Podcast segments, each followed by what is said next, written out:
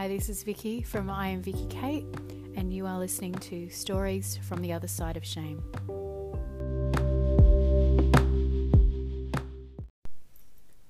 The one about the shame of a body not built for ballet. Originally published 25th of July 2012. She was so excited when she first met me. We were both shiny and brand new.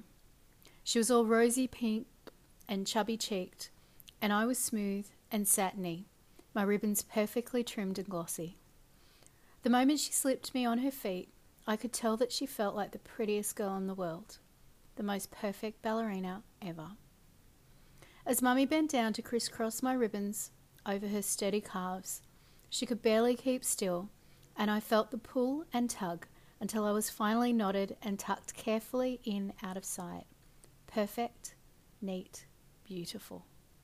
The pianist began her opening call, and the beautiful little ballerina and I moved together, both of us feeling the joy and the swell of the music fill our soul from the outside in.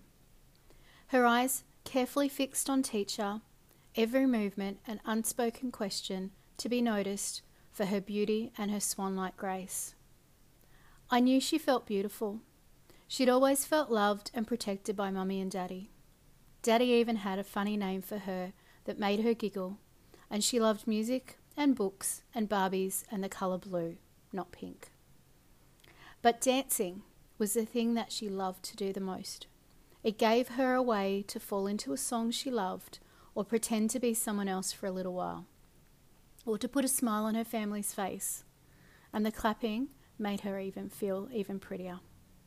It wasn't until I caught sight of our reflection in the mirror together that I knew things may not always stay this way. I knew she didn't see what I saw.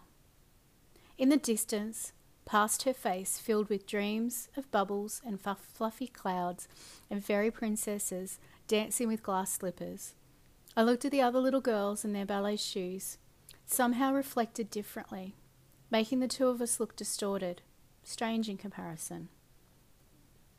It was also the look on Teacher's face that spoke of future hooks and barbs directed at her, intended to streamline in her in skill and eventually her body structure. But I knew that so many of those would land in the part of her that filtered what she would see in future mirrors.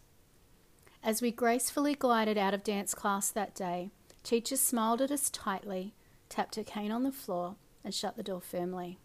I secretly knew that teacher didn't think we were all that beautiful at all. But at the bottom of the stairs, Daddy was waiting there, with the door of the station wagon open, with his special name which made her giggle. And as we slid in and he leant over to close the door, he dropped a kiss on her head. I knew she felt beautiful. I didn't quite understand how teacher didn't see how beautiful she was. But maybe, if the two of us stayed together, we could feel the music from the outside in and we could dodge the tapping of teacher's cane on the floor and the hooks and barbs together. Size 3 block ballet shoes. And now from the other side of shame. Back in 2011 2012, I was part of a weekly online narrative group where we would be given a prompt of some description, and then by the end of the week, we had posted on, on our blog and read each other's work. I love the idea of telling my stories from the perspective of my shoes. They were my thing back then and this is one of the ones I wrote from the perspective of my childhood ballet shoes. Like most girls growing up, I loved dancing and performing. I'd put on makeup and costumes, choreograph shows for my family, coerce my poor brother into being the supportive performer too many times to count. I went to my first dance class at the age of three and went into it seriously by the age of seven.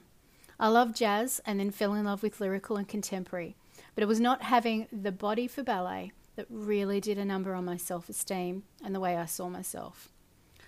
It actually makes me so angry to think about the words and actions that were taken by the very people who were supposed to be my mentors and teachers, and how they saw a strong, curvy body as a liability and as not an asset, and a poor reflection on their good name as a dance studio.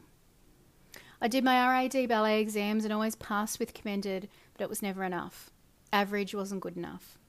I believe them and my peers when they told me I needed to cut down on what I was eating, to maybe not eat at all, and to whittle down my already small body into something swan like and delicate.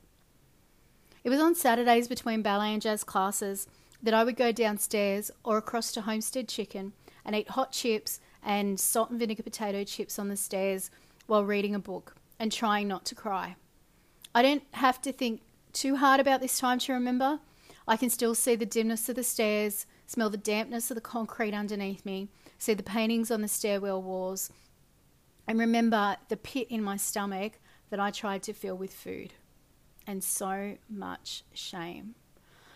Shame that I was imperfect in some way, that I wasn't enough, never enough, for the very thing that I loved to move, to dance, to feel the music from the inside out was something that I shouldn't be feeling, that I didn't deserve to dance. It was only a few years ago when I came across a Facebook ad for Body Groove that I was able to stand on the other side of shame and rediscover my own inner dancer. I bought the DVDs and fell in love with the concepts and truths that Misty shared throughout. I didn't have to learn or remember any choreography. I could move and dance and feel the music from the inside out and do it my own way. I was a size 20 plus when I went down to Melbourne for my first attempt at the facilitator training. I didn't really go with much of intention to run my own classes, I just wanted to groove with other people. It wasn't an easy weekend. Physically, it was hard as I was severely anemic, should be in hospital level anemic, and I was surrounded by nearly all extroverts. My damaged little introverted soul had some moments with dealing with it all, but I persisted and slowly did my practicums for teens and kids with my support class students who loved groove just as much as I did. I kept on with groove, both going to the occasional class and at home with the DVDs and then the app. Then bariatric surgery happened and the training was offered in Melbourne again. Exactly the same month, month I hit a size 10 and my current maintenance weight. This time, some elements were much easier. I grasped a hold of the concepts of growth mindset at this stage and didn't shy away from those uncomfortable moments. Although there was one that stands out in my head when I was terrified of showing any kind of sensuality when I was dancing. After all, I'd hidden that very side away for so many years, and to try to find that, even in the small way that I did, in front of relative strangers, was an incredibly scary but worthwhile moment during this time. Now I'm an adult facilitator. I've grooved on the beach and in parks without shame. I've found many different sides to myself and have allowed them to be shown when I groove. Yes, including my sensual side, although I think there's more to go with that one. As I have loose skin after the 50 kilo weight loss, my body moves in a way that I think would give my old dance teachers a conniption. But I adore feeling the music from the inside out and feeling zero shame about my body and the way it looks. My ballet shoes would be super proud of me. Love, Vicky. If you want to check out Body Groove, go to www.bodygroove.com or check out for facilitator training and classes in your area.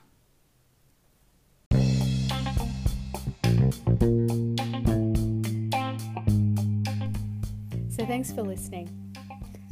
If you have a chance, please visit iamvickykate.com. I've got other things, not just stories, on the website. I've also got some cooking and recipes. Cooking for one as a bariatric patient is a bit of a challenge sometimes. So I've put some recipes and ideas of things that I do a lot, and hopefully this will help you as well. I also have information about mind body eating coaching and groove and other amazing strategies that you can also use. And I just love for you to leave me a comment, give me some support, or check out my Instagram and Facebook socials. Again, I am Vicky Kate.